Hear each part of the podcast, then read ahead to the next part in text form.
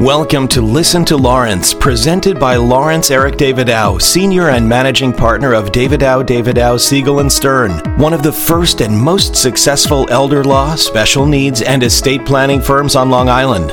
This podcast series is based on his Listen to Lawrence seminars and will teach you how to plan in advance to protect your own assets and those that you leave to your children and grandchildren.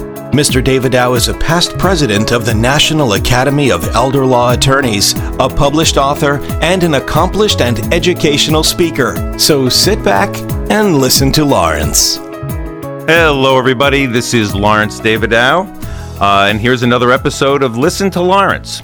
Um, and I'm just having fun up here, guys. This is what this is all about. I wanted to have a podcast that that answers your questions, practical questions regarding how to protect assets, everything to know about elder law, estate planning, special needs. And these aren't going to be that long. They could be somewhere 5 to 15 minutes. They are what they are. I just get up here, I'll answer your question. Um, I'm not going to be all over the place, and I'm not going to spend a lot of time uh, expounding on it. Uh, as I've always said, uh, my uh, my mother was a kindergarten teacher, and my father was a lawyer, and he he always said, I want you to act like a lawyer. And my mother said, Don't ever talk like a lawyer, talk like a kindergarten teacher. Just talk about A, B, and C and get it over with and, and make sure that people really understand, be down to earth. And that's kind of what we're doing here today. So let me, let me give you today's question from one of my uh, listeners. And it was Should I transfer my house into my children's name to protect it from Medicaid? Well, I'll give you a very simple answer. Never, ever, ever put your house in your kids' names. Too many things can happen. There are tax reasons for not doing it, but I'll tell you this you may transfer your house to your kid, and you may say, But I love my son, I trust my son.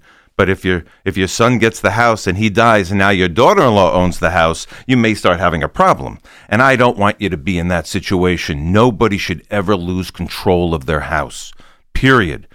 Uh, shelter is a, is a core need that people have. Never, ever put yourself in a position where you could lose control of your house. However, we all know that getting your house um, out of your name does make a certain amount of sense because if you get sick, God forbid you get the wrong disease and you end up in a nursing home, well, Medicaid is going to put a lien on your house until it's gone. It's that simple. So, what people try to do is they try to get their houses out of their name so that uh, they would qualify for Medicaid. And there's a five year look back. And on another episode of this, I'll talk about the look backs and all that. But the bottom line is if you get your house out of your name, and let's say for now that that's a five year period of time. But if you get your house out of your name, five years later, your house would be completely protected. But I don't want you to lose control of your house. I don't want you to lose your property tax exemptions, your star exemption, your advanced star exemption, your, your, your veterans exemptions that are well, well deserved. I never want you to do that. Uh, I want you to get your, all your deductions. But basically, I want you to be in control of your house. So we know we've got to get the house out of your name, but I want to keep you in control of it. And how do we go about doing that? Well, there are two tools in the tool shed that we have. One is called a life estate, and one is called an irrevocable trust. Both of these methods, and I'm going to talk about them in more detail in another episode, but here's the bottom line. A life estate is where you transfer the house to your kids, but you reserve the right to live there for the rest of your life. That is one of the tools we have in the tool shed. You gave away the house, five years later, it's protected from Medicaid, but you kept the right to live there. Nobody can kick you out. Nobody can sell it out from under you. You get all your property tax exemptions. At your death, your life estate is extinguished. Your kids own the house without probate, and they get what is called a step up in tax basis. Again, I'm just laying it out for you today, but I'm not going to get into all the details today because I don't want to give too much information here. It's overload. We will spend another episode just on that. The other tool that we have in the tool shed is something called the irrevocable trust. Kind of works like a life estate. You create a much more formal trust. You do a new deed. You transfer the house out of your name into the name of the trust. The trust owns the house, but the trust says you have the absolute right to live there for the rest of your life. Uh, you keep all your property tax exemptions. You get all your write-offs at the time of your death. Your uh, your trust will terminate. Your house will go out to your kids. They will get what is called a step up in tax basis, wiping out all the capital gains. So here are two tools that we have where you can get the house out of your name and keep control of it, keep your property tax exemptions, wipe out all the capital gains.